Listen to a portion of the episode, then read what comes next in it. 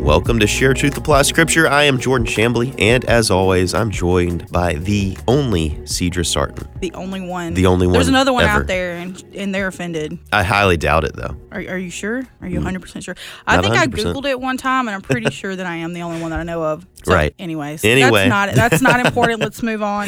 Yeah, so if you're wondering who we are and if you should continue listening or not, you should, because we are Engage Magazine. This is our show, Share Truth, Apply Scripture. We are AFA's outreach to young Christians, and when I say that, I mean just graduated high school to about mid-30s is kind of what we're talking about. Hopefully the things that we talk about apply to everyone, but we are specifically wanting to talk to that age bracket. So if you are within that age bracket, or if you know somebody who is, share what we're talking about here.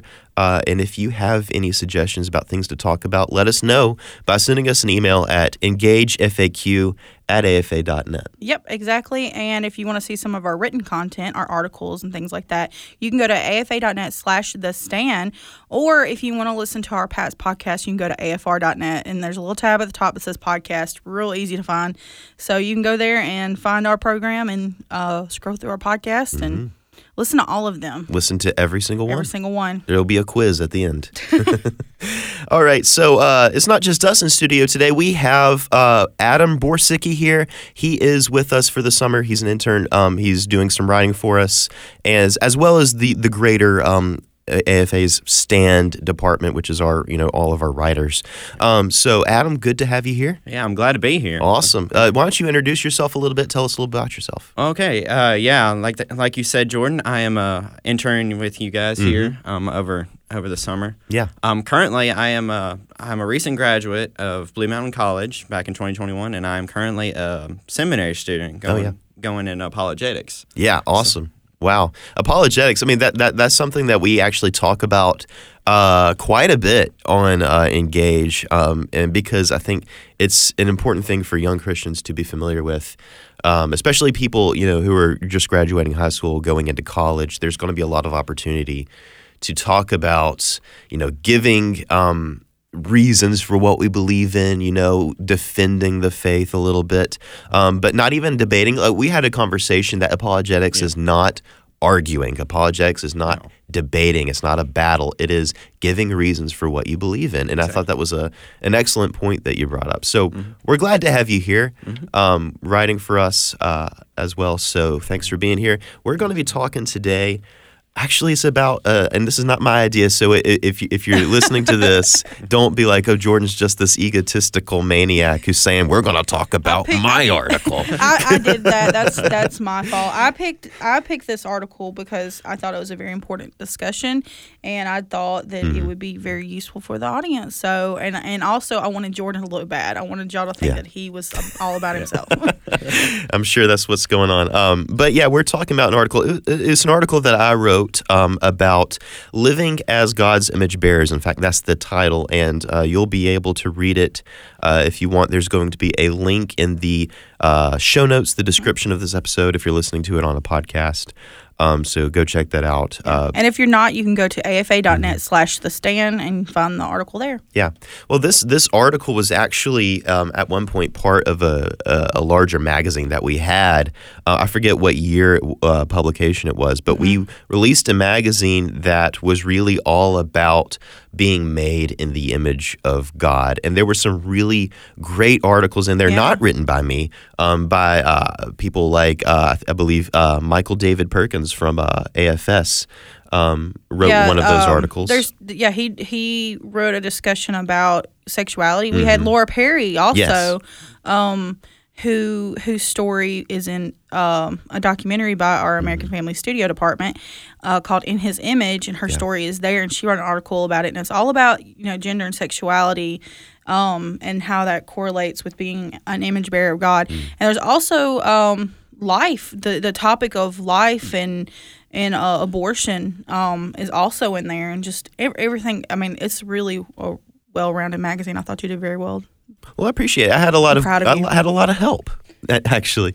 But I do think it's a good thing to talk about, because right now we are in a world and in a culture that is attacking the image of God in humanity. And Adam, I'm sure you see it all the time. Absolutely. Well, when it comes to things like abortion and transgenderism, you probably see this a lot, don't you? Yeah. Oh, yeah. Like, I run the news, everything. You just, it's almost like you can't see it. It's like you cannot not see it. That's what I mean.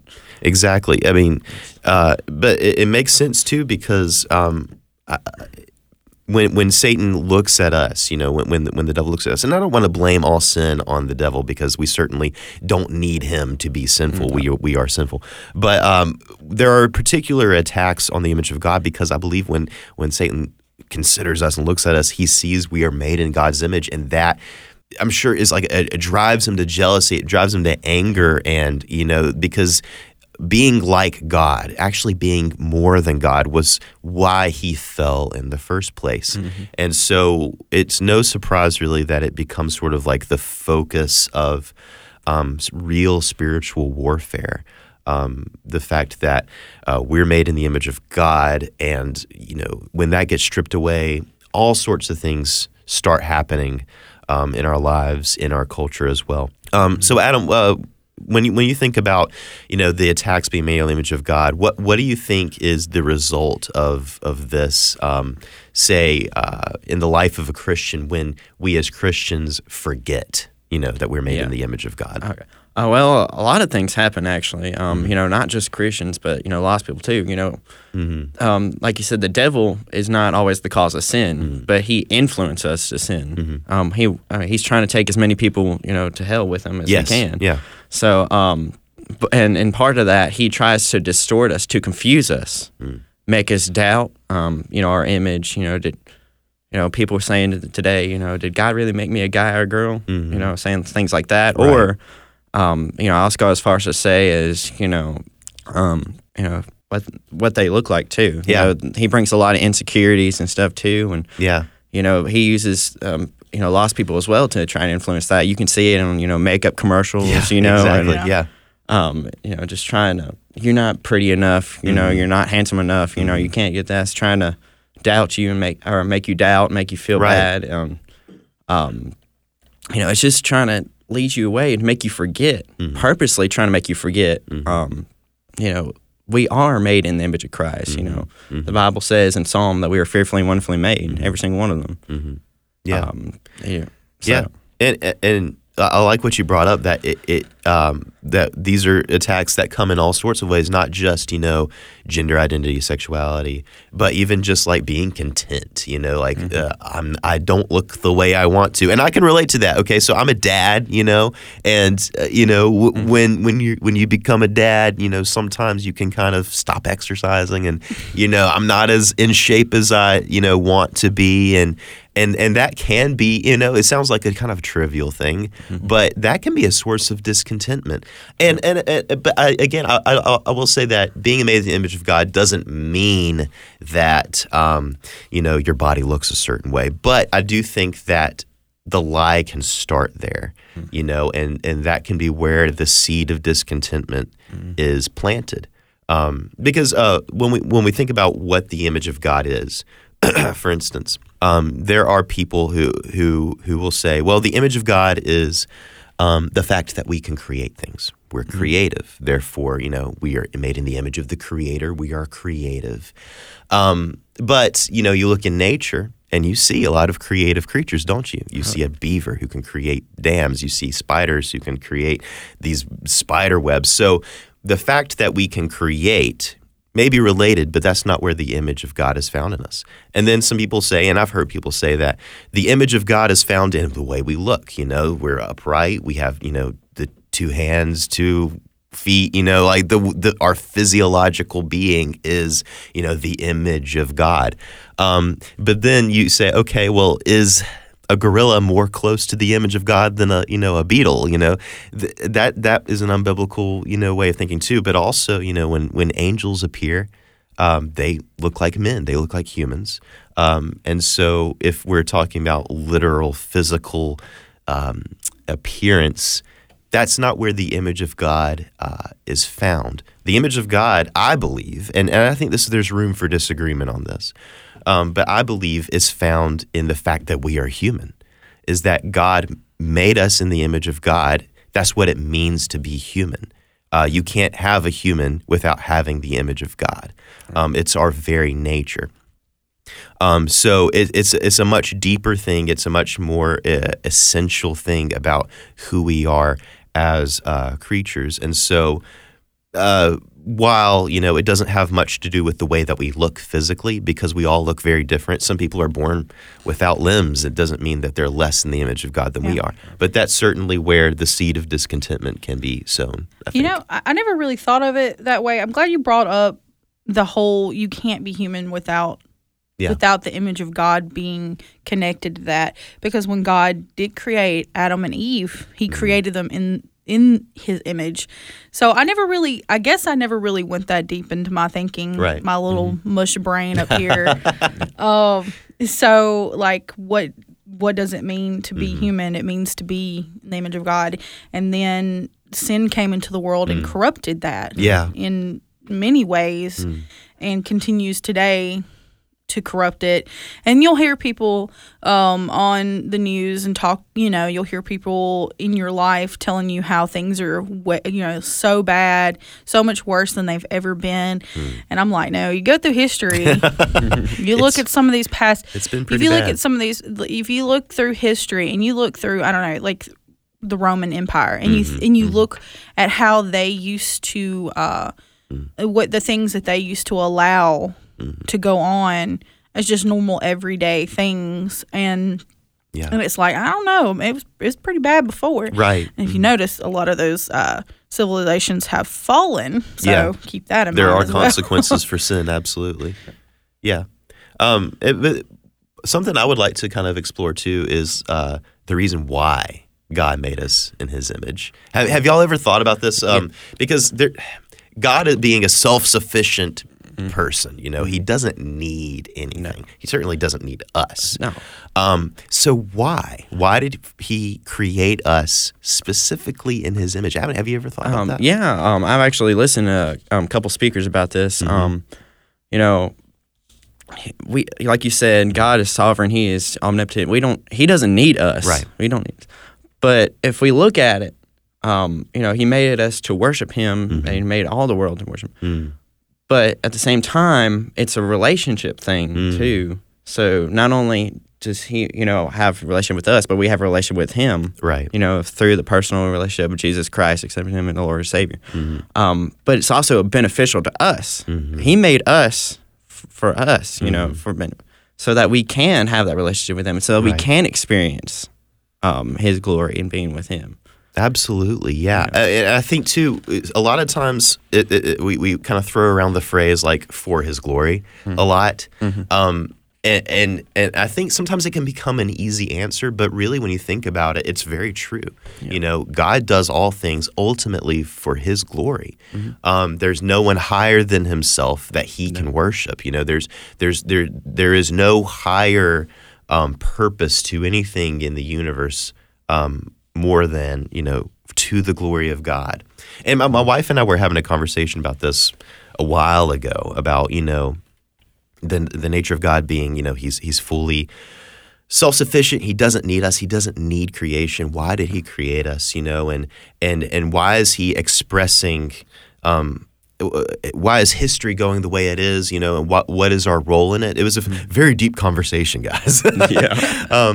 But we were exploring that together, and we kind of came to the understanding that, God chose to express his love for his son through humanity by creating a people for Jesus, who existed, long before the world began, long before time began. God the Son was there. And this long word here, intertrinitarian love, the love that God the Father has for God the Son, has for God the Holy Spirit, and so on, is expressed primarily through the gospel, And it's a privilege for Christians to take part in that intertrinitarian love, the love that God expresses for his Son and for the Spirit, and that they express for each other is expressed through the rescue of sinners and being made in the image of God. Now, this is a very mysterious thing. There's no way for us to wrap our minds around it. But oh no, we're not here. We're not going to give you all the answers today. We're not going to search the scriptures definitely and pray about it. But it is a wonderful thing to think about that not only are we able to have a relationship, but that relationship that we have is very deep and very intimate, and it is the love that God has for us is a result of the love that He has for Himself in a very real way. Yeah, and you see the relationship stamped in our lives. You know, God they use the description of the bridegroom to describe the relationship between us and Jesus. And I know I was in a wedding. A friend of mine, she doesn't do anything halfway, and her wedding had a big purpose. Yeah. And it was actually a Sunday morning service, so, you know, people just showed up to this wedding thinking they were just going to church. And but the whole thing she did was she took the story of, I think probably everybody here knows the story of the 10 virgins. There were 5 prepared, 5 that were not prepared. And she had 10 bridesmaids for that purpose, and she did like the whole story and, you know, about that and how God uses something in our everyday lives. He created us, and He gave His people all these different things they do in tradition. It wasn't for no reason. Right. It's because it ties in with His image and how His relationship with us is supposed to be. Right. And so, I don't know where else to go with that. No, except for every time I look around, I see another way He's imprinted His image on us, on not just us individually, but in our relationships with other people and the way He meant for them to be. Yeah. Exactly. And so I like that you kind of ended right there, because we have a responsibility, don't we? If we, for instance, if you, listener, owned a shard of the original tablet that the Ten Commandments was written on before, you know, Moses threw it down in frustration and broke it. Yeah. If you owned a piece of that rock, like, would you not, like, keep it, like, in this you know, not an altar or anything that you're not worshiping it, but like just the place of honor in your house where it's like on display and it's protected and it's valued and you just treasure it above all your other possessions. But we have something, each of us have something in our possession that is far infinitely more valuable than that. And it's the image of God. Every one of us bears the image of God. And so with that comes it's very weighty, and it comes with great responsibility. And so let's talk about that a little bit. How does bearing the image of God, Adam, how does bearing the image of God affect the way that we should live? Well, since we have the image of God, we are set apart from the world. You know, the word is holy. People say, the Bible says, be holy for I am holy. So with that, when we're made in God's image, we're not supposed to just say, oh, look at me, you know, I'm different, you know. Yeah. No. We're supposed to, you know, share that, you know, show, as you said, you know, God loves, you know, He shows His love to us. 1 John says God is love. So I believe that part of that responsibility is that we need to show love, you know.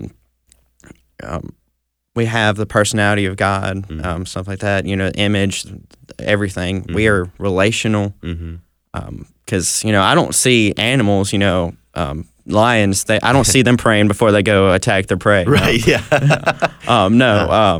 So we are set apart from the world, and, you know, when we're because of the sin in our lives, the fall, we are blinded by that when we're lost. So as Christians, we need to hold to that image, shine that light, because we are the light of the world. Right. Yeah. And so by that, I mean, we need to love as Jesus would love. Mm-hmm. A lot of people say WWJD, mm-hmm. What would Jesus do? Mm-hmm. So what would he do? He would show love. Mm-hmm. He would correct. He would encourage, not rebuke, not fight. Yeah. Well, so, that's great. But you're living out the gospel. Living out the gospel, sharing the gospel too. Yeah, absolutely. In both word and deed. Mm-hmm. When I look into my life and I look at how God has rescued and saved me, mm-hmm.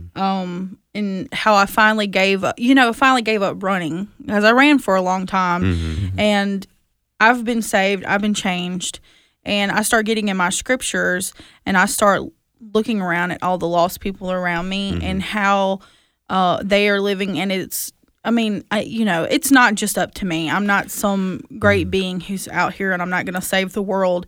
Oh. But how much more? I know. You thought no. I had a lot of hopes. No. I know how you realize how important it is that you carry the image of God, and how you put that forth. Yeah. Wherever you go, and you show that, and you don't. I mean, you stand apart mm-hmm. from other people. You're not trying to be like, look at me, look at me. Mm-hmm. You're trying to just live your life as God intended, because other people need to see that. Yeah. Because their souls are on the line as well. Yeah. And that carries a lot of weight, you know? Yeah, absolutely. Yeah. Since like I said, I'm a seminary student, mm-hmm. and one of the classes I'm taking currently is theology. Mm-hmm. Mm-hmm. And we just got done talking about the difference between general revelation and specific revelation. Yes. So general revelation is God revealing himself through nature, through things. Mm-hmm. And so, that creates some kind of curiosity, where did we come from, creation, stuff like that. Right, why are there different planets, stuff like that. Yeah. Just it creates curiosity. But specific revelation is God speaking to an individual, through Scripture, through Jesus Christ in the time of the Bible. Mm-hmm. But people don't really see that now. Mm-hmm. I mean, Jesus is not here with us. Right. He's in heaven, right on the right hand of God. Mm-hmm. So, as when we get saved, the Holy Spirit comes down. God himself comes into us, to, again, restore and regenerate that image that we have in God. Mm-hmm. Right, yeah. So, like you said, we need to share the gospel with that by showing the love. We Christians are the only way people can see God now. Yeah, right, exactly. So it's vital. It's necessary. Mm-hmm. Because if we don't go and tell, we know where they're going to go at the end. Yeah, yeah. And it's obedience, too. It's obedience, We're commanded. It's commanded, not a suggestion. Yeah, exactly. And two, we recognize that we are made in the image of God, and we carry this image into a world that's full of darkness and sin and hates that image. So there's a lot. There's a lot of spiritual warfare there. There's a lot of responsibility that we have to shine that light, to not be ashamed, not hide the fact that we love God and we serve God and we want to carry out His commandments in the world. But also when we recognize that image, even in the lost, and so when you hear on the news about somebody who did something terrible, something that's very immoral. A lot of Christians, me included, honestly, I have this tendency too, to be very judgmental, and not saying that we shouldn't judge something as wrong. I mean, if something's wrong, it's wrong, and we should be honest about it and call it out and take a stand against it. Mm-hmm. But